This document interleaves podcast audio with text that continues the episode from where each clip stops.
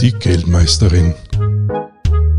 Der Finanzpodcast mit Julia Kistner.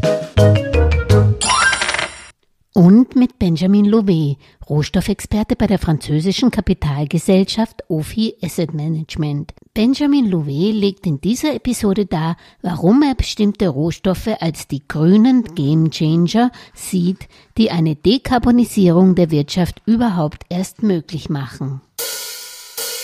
There is no question now we have global warming. Uh, the first thing is that we have to get rid of fossil fuel, carbonized um, uh, fossil fuels. The IEA is, goes more in detail in, in detail in, in, in, what we have to do uh, in their last report published uh, before the summer called um, Net Zero by 2050, a roadmap to neutrality. And they mentioned that if we want to succeed, to comply with the Paris Agreement, we should multiply by at least four the solar capacities and by three the wind power capacities. We also have to use hydropower and to use nuclear, even if there is a big um, debate right now on, on that topic. Uh, Bill Gates mentioned that in a, in a conference at Stanford Energy, saying, okay, the financial people told me that they will save the world, stop investing in, um, in uh, polluting companies, make me quite laugh just because they have to explain to me how they will make um, um an airplane flying with Excel spreadsheet. At one time, you have to use aluminium, to use steel, to use plastics, and so on. So. Europa will also der erste klimaneutrale Kontinent werden. Nur um diesen Wandel zu einer höheren ressourceneffizienten Wirtschaft hinzubekommen, braucht es jede Menge Rohstoffe, die mehr oder weniger ökologisch und sozial gefördert werden. You need a lot more critical metal in the decarbonized technologies, in low carbon technologies, than in fossil fuel technologies. You can see here, for example, that for transport, the, the uh, kilogram of, met, of critical metals uh, in an electric vehicles are far higher than what you have in a classic vehicle. Just to give you an example, in an electric uh, vehicle, you have four times more copper than in an ICE vehicle. So definitely you use more metals for the electric uh, mobility, especially also for the batteries, where you mm. have nickel, you have lithium, you have cobalt, so a lot more metals. Marine wind turbines or onshore wind turbines and solar photovoltaic are more metals intensive than uh, regular uh, energy produ production yes. like nuclear or coal or natural gas. So definitely it could be an issue and we, are, we have to uh, find a way to securitize our needs in terms of metals in the future. Der höhere Rohstoffbedarf. There is a, numerous of different metals that will be needed, but here we just took two examples: uh, copper and um, and nickel. Uh, first, nickel. Nickel is mainly used in electric mobility to make batteries. Mm-hmm. Almost all batteries, except I would say, uh, say LFP and LCA technologies, but the most common batteries are using some nickel. To give you a clear idea, the World Bank made a study um, in 2019 and said that today we are producing in the world 2 million tons of nickel a year. Okay? They said that in 2050, for the electric mobility alone, we will need 2 million tons of nickel a year. So, can tell me, okay, so we will have to switch um, the, the utilization of nickel in other industry in order to, to be able to ensure this uh, electric uh, mobility transformation. The thing is that today nickel is mainly used, 70 to 75% of all nickel used is, is used to make steel. And we won't stop doing steel mm. tomorrow. Mm. So definitely we have an issue and we have to grow our production of nickel in order to cope with the, this situation. Um, copper is also a good, um, a good example because, as I mentioned, you have a lot of copper uh, in an electric vehicle. You also have between 950 kilos and 5 tons of copper in a wind turbine, depending of its size. Um, and you, you use also uh, copper for wires, so uh, we have to develop the grid, and so we will need a lot of copper for that.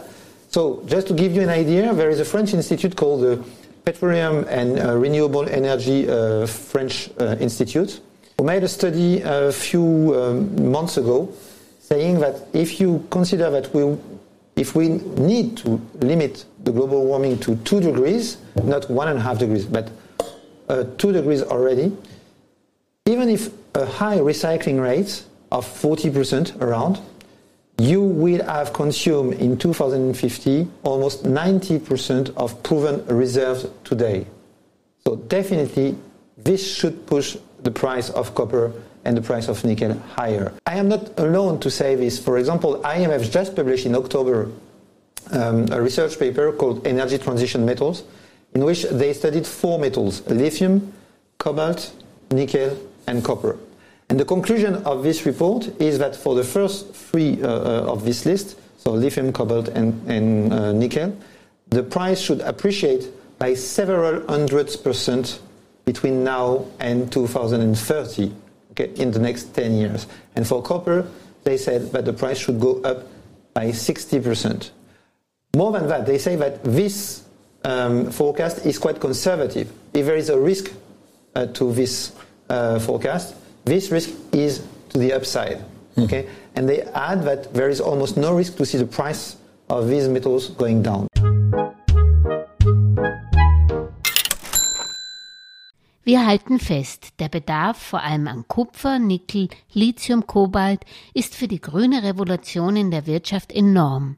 Darum leiden viele Industrien wie die Stahl- oder die Aluminiumbranche, die weiterhin diese Rohstoffe dringend benötigen und sich das ohne dies knappe Angebot mit neuen Industriezweigen teilen müssen. Um, I would say that uh, the sectors that could be in a difficult situation will be especially the car industry because they will have to adapt and also I would say the industry in general because they will have to adapt the way they produce especially for uh, aluminium smelters, for example, um, or, or uh, all, all, these kind of companies, they will have to do something. And of course, also energy producer. Uh, we will have the uh, oil and gas producers who could be affected. Not right now, because I think we need uh, a fossil fuel for long, even if we decide to get out of it. But definitely, there will be big moves uh, due to, to this energy transition. Und was ist mit Platin? I think that platinum could maybe uh, be the wild card of the next decade. Uh, why? Just because platinum is absolutely critical for technology, which is really uh, um, looked looked after right now. There is a, a lot of uh, governments who want to develop this technology, which is, which is hydrogen, but clean hydrogen. Just to let you know, today almost 97% of uh, hydrogen is made from methane so that means that for each tons of hydrogen produced, you emit 10 tons of CO2 in the atmosphere. The good news is that we know how to produce clean hydrogen. You we, we learned it at school, okay? You just have to put electricity in a glass of water and you will have some bubbles which will be hydrogen. So this is called the electrolysis of water. And you can do this with electrolyzers. Today, the best electrolyzers in the world use platinum. Mm-hmm. You use platinum to make the electrodes of this electrolyzer. So we will need platinum for this. But more than this, the reason why we want to produce hydrogen is just because it could be a way to store the renewable energy. You know, uh, re- uh, renewable energy are um, quite intermittent, so you have to find a way to store it mm-hmm. when you have wind or sun and you don't need it. To use it when you don't have any wind or sun, but you need electricity. So hydrogen could be uh, uh, the, the way to, to do this. Once you, you go from, you went from uh, power to gas, producing hydrogen with uh, electrolyzers, you have to go from gas to, uh, uh from gas to power. Mm-hmm. So for this, you need what is called a fuel cell. That's the reason why in, uh, in English uh, you say that um, hydrogen vehicles are fuel cell vehicles. Okay?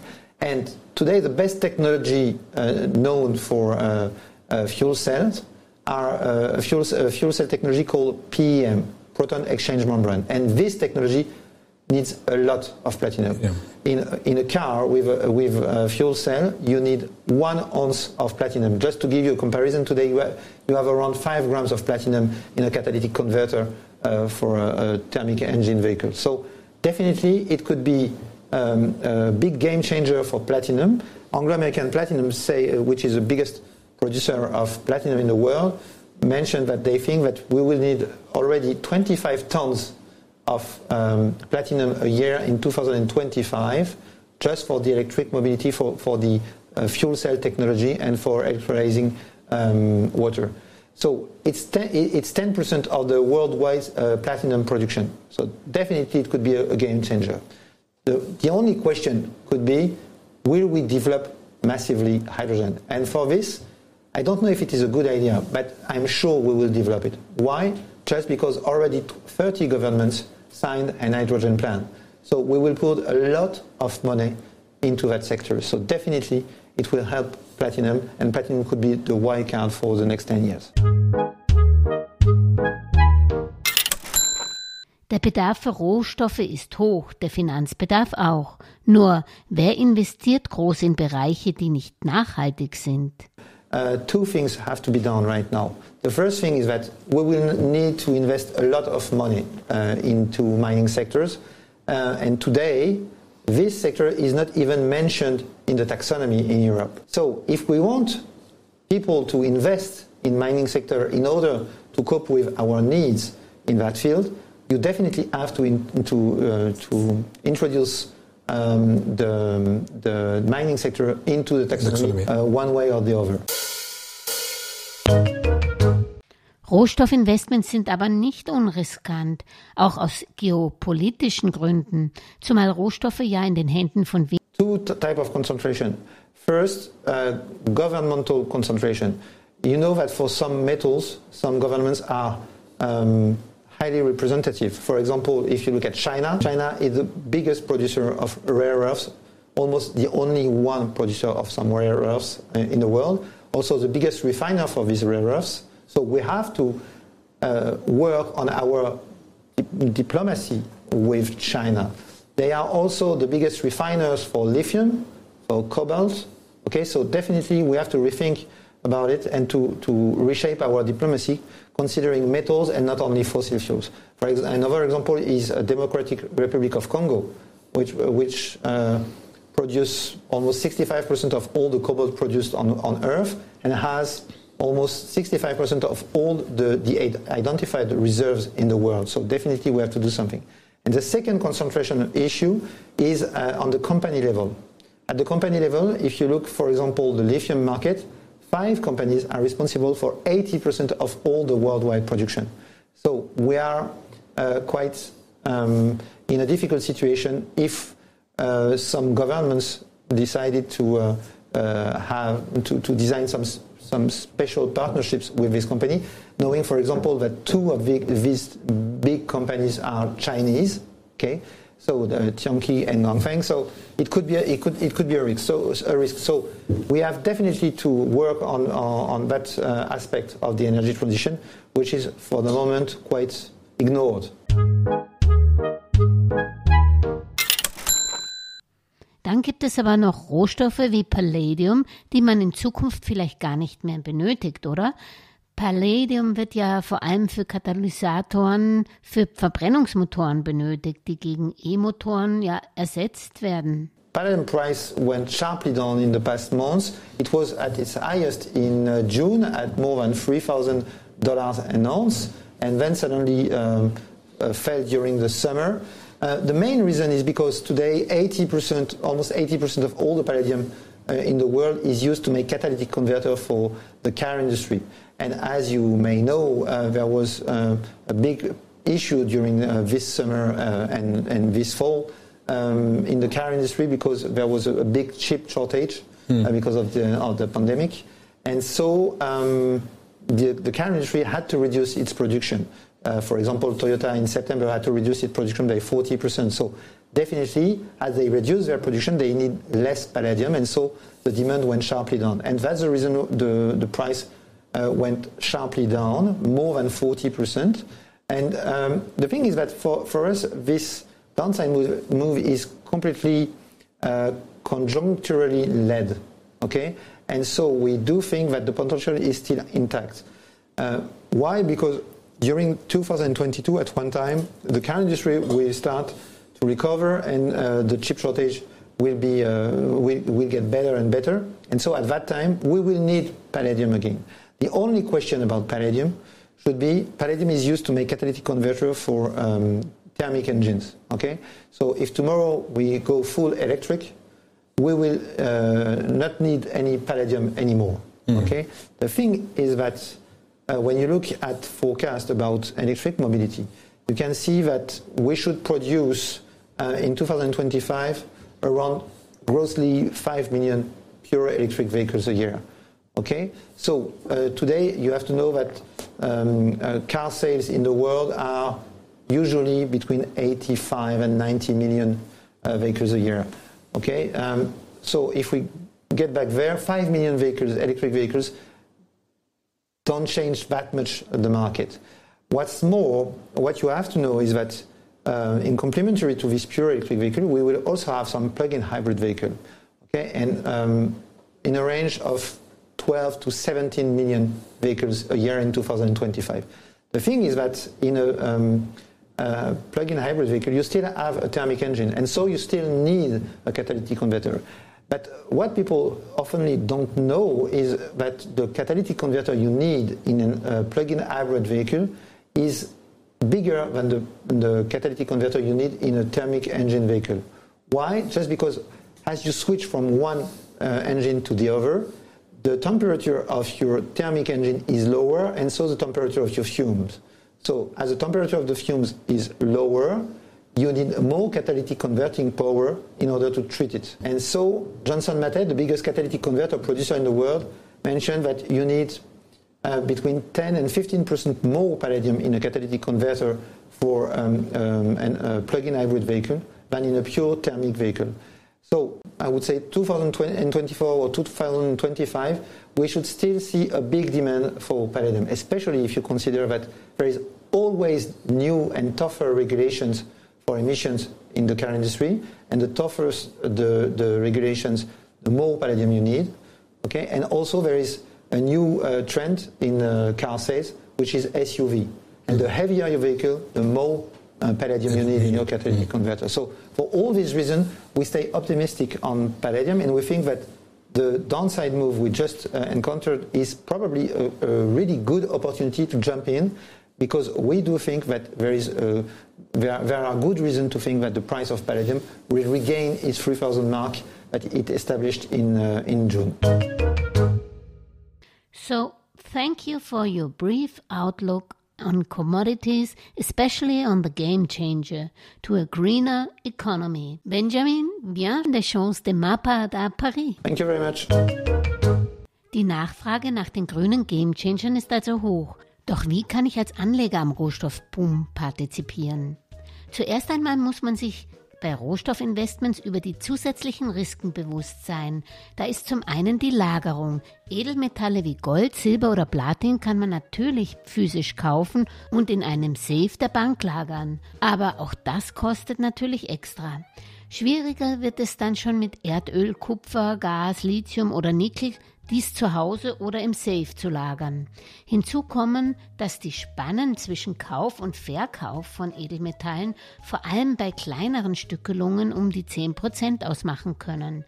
Physische Edelmetallkäufe sind also deshalb schon nichts für den schnellen Gewinn, sondern als Notgroschen für schlechtere Zeiten gedacht. Regelmäßige Erträge darf man sich auch nicht erwarten. Es gibt ja keine Zinsen auf Gold und Silber. Neben Edelmetallen, Gold, Silber, Platin, Palladium gibt es dann noch die Basis- oder auch Industriemetalle genannt, Kupfer, Nickel, Lithium, Blei, Zink, Aluminium und andere.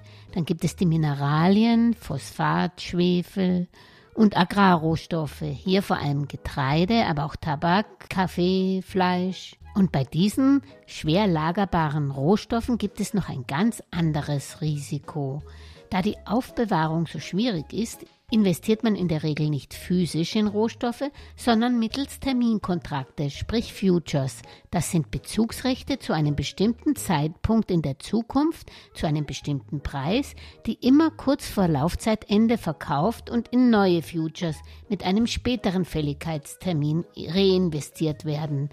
Durch das sogenannte Rollen kann man als Investor Rollerträge, aber vor allem auch bei Agrarrohstoffen sehr häufig Rollverluste machen, wenn man erwartet, dass die Preise in der Zukunft steigen ob ein Minus oder ein Plus vor der Rollperformance zusätzlich zur Kursperformance steht, hängt vom Verlauf der sogenannten Forward-Kurve ab. Sprich, werden länger laufende Futures-Kontrakte, in die man rollen muss, teurer gehandelt als solche mit einem früheren Fälligkeit.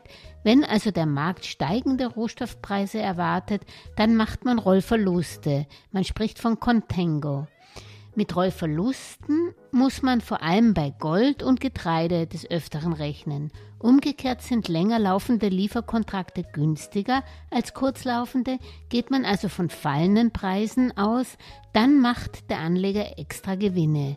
Dies nennt man dann Backwardation.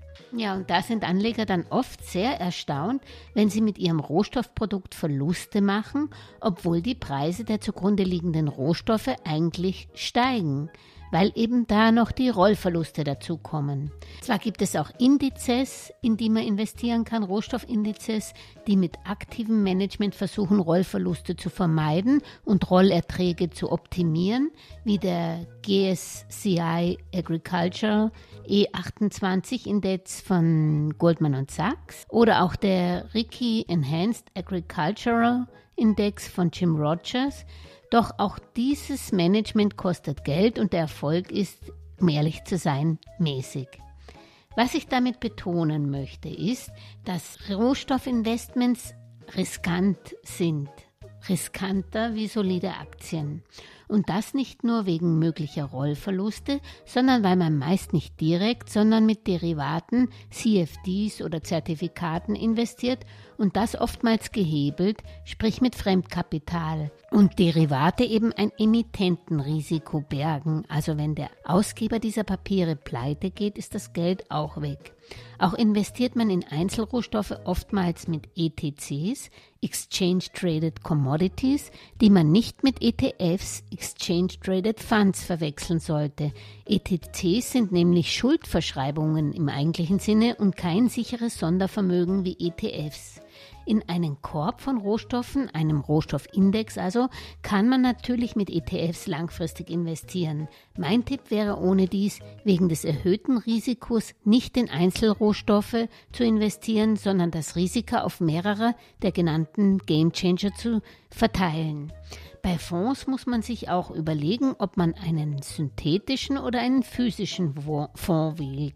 Beides hat Nachteile. Bei einem Fonds, der die investierten Rohstoffe physisch einbunkert, entstehen natürlich Lagerkosten und nicht so knapp. Synthetische Fonds investieren nicht direkt, sondern in Kontrakte, wo es wiederum negative Rollverluste geben kann.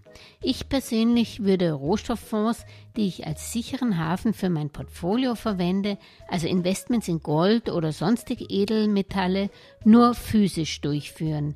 Im deutschsprachigen Raum sind hier die gängigen Gold-ETCs Xetra Gold der deutschen Börse oder Euwax Gold von der Stuttgarter Börse. Ansonsten bevorzuge ich wegen der Lagerkosten synthetische Rohstofffonds, wo ich sonst von synthetischen Fonds nicht so begeistert bin. In Agrarrohstoffe, wo die hohen Rollverluste nicht selten sind, investiere ich ohne dies aus ethischen Gründen nicht. Investments in fossile Brennstoffe ist meiner Meinung nach für die Langfristanlage, gemeint ist für einen Anlagehorizont von fünf Jahre und länger, nicht geeignet, weil es Stranded Assets werden könnten.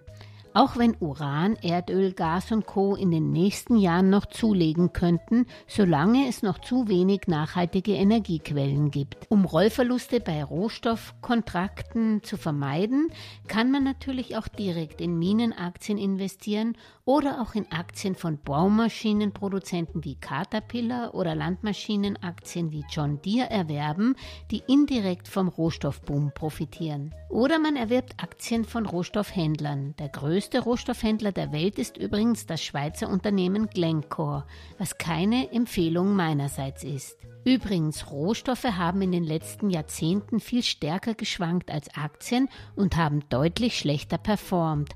Aber wir wissen ja, dass man aus den Entwicklungen in der Vergangenheit nicht auf die Zukunft schließen kann. Und zumal der Heißhunger nach Rohstoffen als Gamechanger für ein klimaneutrales Wirtschaften neu entstanden ist, halte ich persönlich einen rohstoffaffinen Anteil von 5 bis 10 Prozent des Anlagevermögens im Portfolio durchaus für überlegenswert, auch aus Überlegungen der Risikostreuung. Klar ist aber auch, dass man sich mit Rohstoffen noch mehr beschäftigen muss als mit Aktien und dies kein Investment für den Börseneinstieg ist. Alles klar? Shalom, Servus, Ma Salama, sagt Podcast-Host Julia Kistner. Fragen, Anregungen und Beschwerden nehme ich gerne unter julia.geldmeisterin.com entgegen. Lob liebe ich umso mehr. Den nehme ich gerne in Form von Gratis-Abos der Geldmeisterin oder ihrer Podcast-Schwester Börsenminute entgegen. Überall auf Apps zu hören, wo es Podcasts gibt in der LinkedIn- und Facebook-Gruppe Geldmeisterin, auf YouTube und auf Spotify. Aber vor allem freue ich mich natürlich, wenn ihr dran bleibt. Einmal jeden Sonntag bei der Geldmeisterin und werktags von Montag bis Freitag bei der Börsenminute. Viel Hörvergnügen. Und am Schluss noch der Disclaimer. An dieser Stelle wie immer der wichtige Hinweis, dass die Inhalte dieses Podcasts, der Videos und der Webseite geldmeisterin.com ausschließlich der allgemeinen Information dienen und die ganz persönliche Meinung der Geldmeisterin und von Julia sind. Es handelt sich keinesfalls um Investmentempfehlungen, Rechts- oder Anlageberatungen. Das Gesagte, Geschriebene und Dargestellte kann und soll auch nicht das persönliche Gespräch mit deiner Finanzberaterin ersetzen. Auch sind weder die Geldmeisterin noch Julia Kistner informiert darüber, wie es mit deiner Vermögenssituation ausschaut, deinen Bedürfnissen, familiären Umständen, deinem Finanzwissen, die Risikoneigung oder deinen Anlagehorizont. Anlegen erfolgt daher auf eigene Gefahr. Die Geldmeisterin und Julia Kistner haften nicht für Anlageentscheidungen, die aufgrund ihrer Medienbeiträge getroffen werden. Kurzum, für die Geldmeisterin und Julia Kistner war es immer ein Vergnügen, dich bei deinem Vermögensaufbau zu inspirieren. Auf deinen eigenen, persönlich richtigen Geldesel musst du schon selbst setzen. Viel Erfolg!